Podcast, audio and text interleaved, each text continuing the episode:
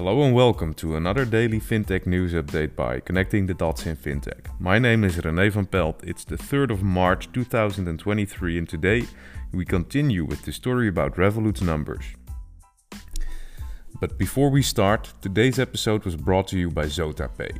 ZotaPay is a payment service provider that connects global businesses with emerging markets through their unique payments technology, the MetaGate enabling a seamless local consumer experience for global brands in any currency. Learn more about ZotaPay on their website zotapay.com. That's Z O T A P A Y.com. And we go on to the episode. Yesterday, we discussed Revolut's earnings reports as well as the piece by Financial Times that stated that Revolut's auditor claims 2021 revenues may, quote, be misstated. Today, Marcel van Oost published an exclusive statement from Revolut in his daily newsletter.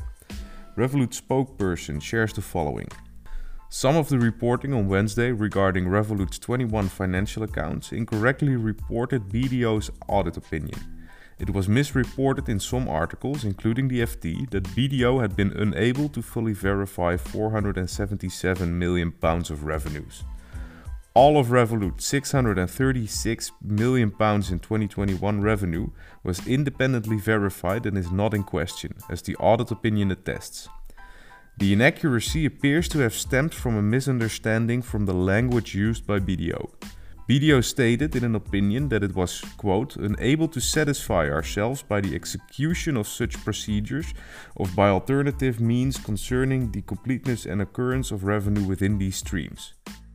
The meaning of this is that it was not possible to precisely confirm how much was attributable to each particular stream, but does not refer to lack of verification over revenue overall. Moreover, the annual report confirmed that the overall revenue generated by Revolut was correct, so there was no question of revenues being overstated. Of course, thanks to Marcel and Revolut for expanding on the story, and we go on to Stripe, because Stripe has cut the valuation for its multi billion dollar fundraising by about 10% to around $50 billion.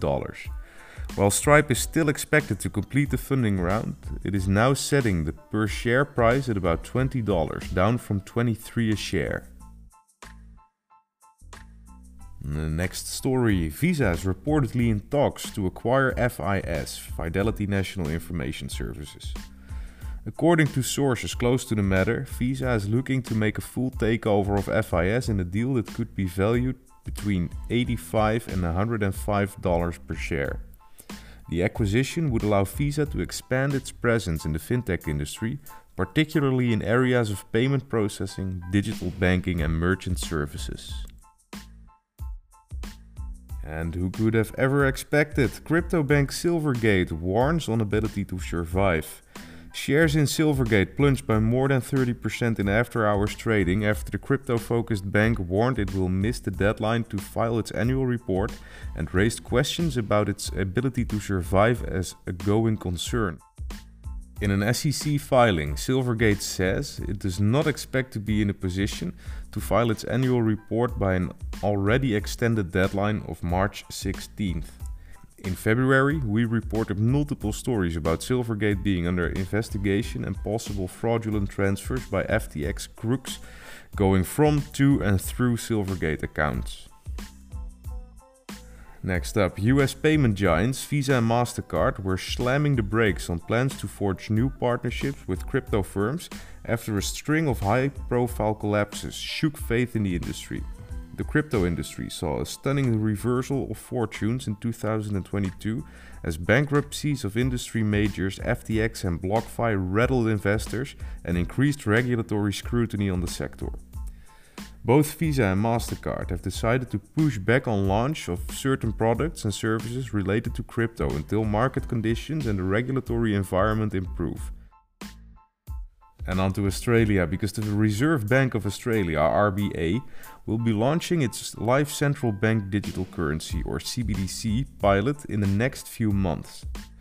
The central bank has been collaborating with the Digital Finance Cooperative Research Center on a research project to explore potential use cases of and economic benefits of a CBDC. The project involves selected industry participants demonstrating potential use cases for a CBDC using a limited scale pilot CBDC that is a real digital claim on the Reserve Bank.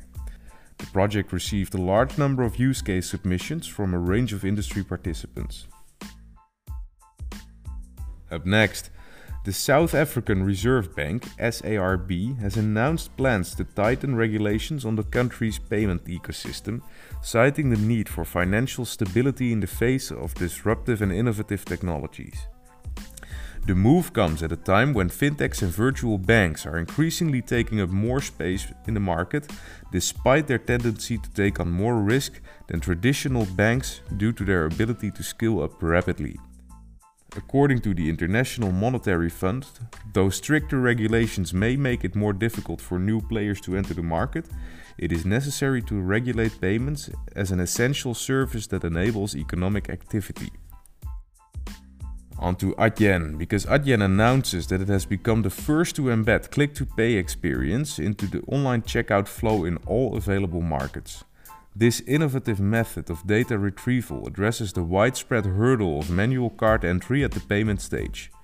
By enabling enrolled shoppers to bypass data entry during online checkout and complete the transaction in only a few clicks, it simplifies the payment experience across devices and browsers.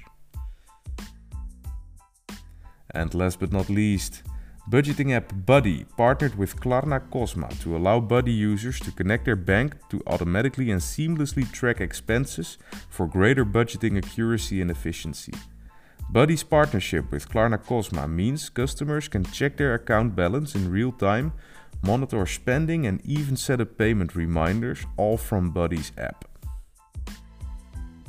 And that's it for today. Thanks for listening. Uh, make sure to check out our website, ctd.fm. Uh, hope you enjoyed the episode and uh, hope you have a great weekend. Cheers!